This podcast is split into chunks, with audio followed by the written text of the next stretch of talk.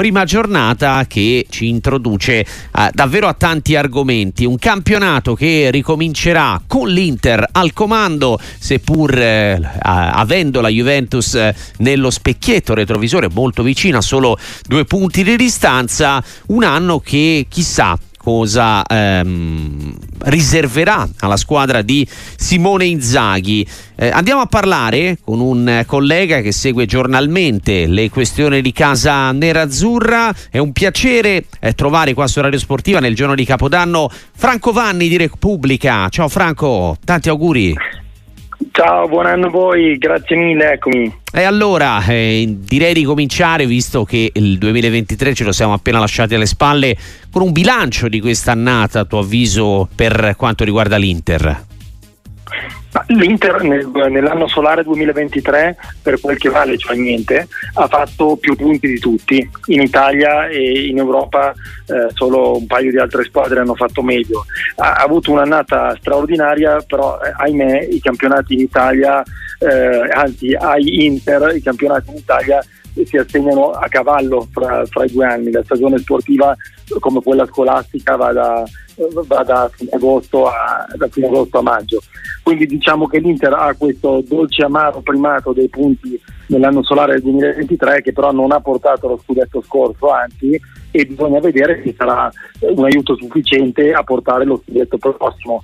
Eh, L'Inter in questo momento ha due punti soli più della Juventus in, in, campionato che corrispondono esattamente alla differenza tra la vittoria dell'Inter con l'Atalanta e il pareggio della Juventus con i nerazzurri perché questo, e questo è molto divertente per, per chi racconta particolare eh, Inter Juventus ha lasciato giù gli stessi punti col Sassuolo pareggiato col Bologna pareggiato con, con il Genoa. Vediamo un po' nel nuovo anno uscirà da accelerata Beh sì, in effetti è curioso eh, che davvero sia ricalcato allo stesso modo il percorso e che eh, lo abbiano di fatto avuto identico le due squadre battistrada in questo momento con l'Inter al comando, la Juventus subito alle sue spalle, avete sentito l'unica differenza diciamo è stato il rendimento contro l'Atalanta che eh, delinea questi eh, due punti di, di gap eh, tra la capolista nerazzurra e l'inseguitrice bianconera. Eh, con Franco Vanni di Repubblica siamo ripartiti da un bilancio della stagione passata, la prospettiva in vista invece di questi sei mesi, come giustamente ricordare il calendario del calcio eh, coincide più o meno con quello scolastico, quindi parte, eh, si conclude soprattutto nel mese di giugno, il grande obiettivo è quello della seconda stella, mai nascosto e anche le scelte di Inzaghi in Champions lo hanno testimoniato Franco. Ah, Inzaghi a luglio scorso ha detto chiaro e tondo la seconda stella è l'obiettivo dell'Inter.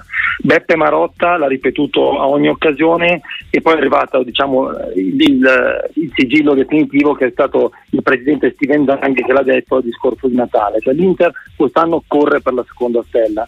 È un obiettivo di gloria, evidentemente più che un obiettivo economico, perché da un punto di vista economico l'importante è entrare nella zona Champions e andare avanti nella competizione, però tanto l'allenatore quanto l'amministratore delegato Area Sport e il presidente sono perfettamente allineati ehm, sull'obiettivo del, della seconda stella.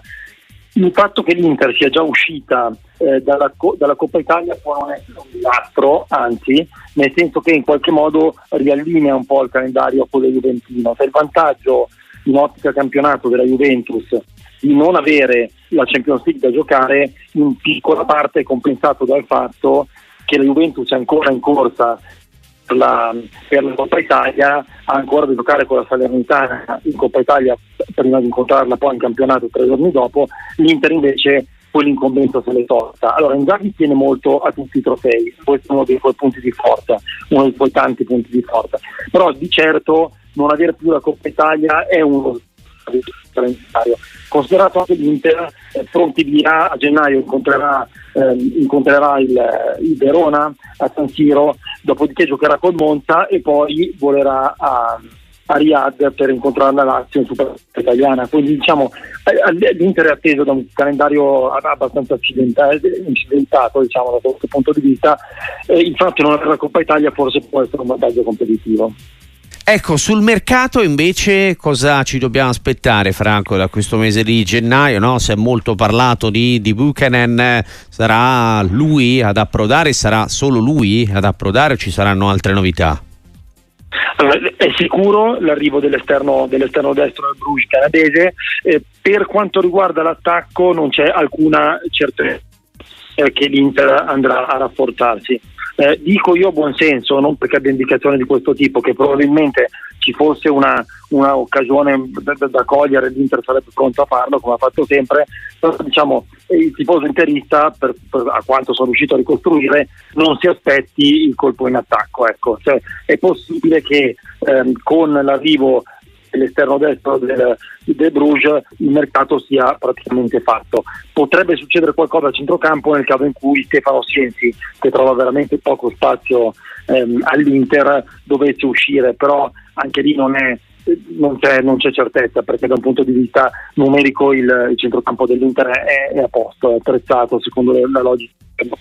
Quindi eh, penso che appunto il, il, il, sostituto di Quadrado sarà la cosa più, più vistosa, rilevante importante per il percorso che attende l'Inter perché eh, se non c'è Dumfries l'unica soluzione eh, reale in questo momento è spostare Darmian e questo però complica le rotazioni di difesa in questi mesi di, di infortuni dei centrali.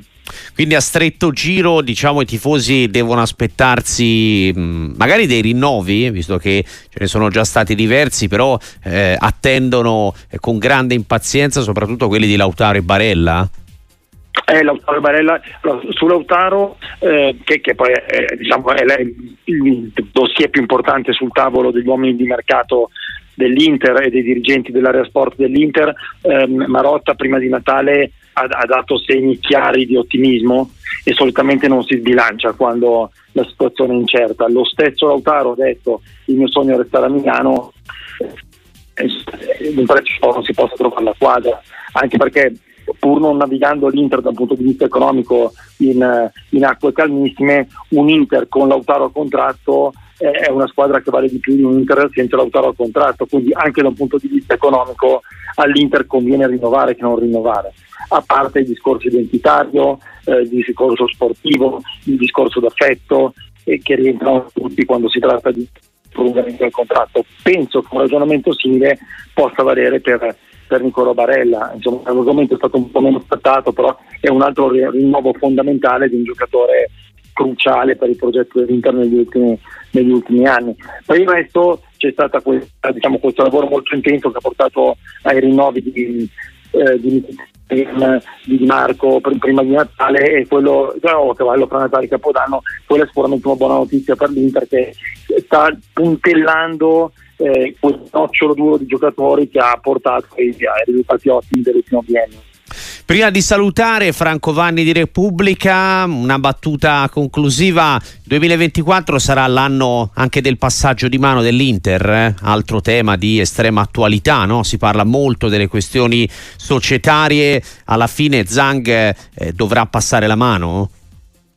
È una partita aperta, ci sono due possibilità. La prima possibilità è che l'Inter rifinanzi, anzi non che l'Inter, che la proprietà dell'Inter rifinanzi il debito che ha contratto con il fondo Octree. La seconda possibilità è che nel caso in cui il rifinanziamento non ci sia, l'Inter possa anche cambiare, cambiare di mano. Lo, lo capiremo nei, nei, primi mesi dell'anno, eh, le due ipotesi sono, sono entrambe realistiche. Quello che sappiamo però è che Steven Zang, innamoratissimo del club, questo lo ammettono anche i suoi detrattori, eh, ha tutta l'intenzione di restare, restare in sella. Quindi eh, immagino che se la via di eh, tenersi l'Inter sarà percorribile, Zang farà di tutto perché, perché, questo accada, nel senso che eh, di fatto eh, non dico sia stato il suo primo lavoro nella vita, però eh, Steven Zang è arrivato all'Inter così giovane, così giovane dopo un percorso di studi internazionali che di fatto è, è, la sua, è, la sua, vita adulta essere presidente dell'Inter, quindi io immagino che gli ha dato anche tante soddisfazioni finora.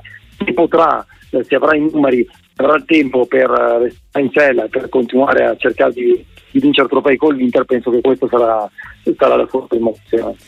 Grazie a Franco Vanni, buon lavoro alla Repubblica e buon 2024. A presto su Radio Sportiva. Grazie a voi, buon anno ancora, alla prossima.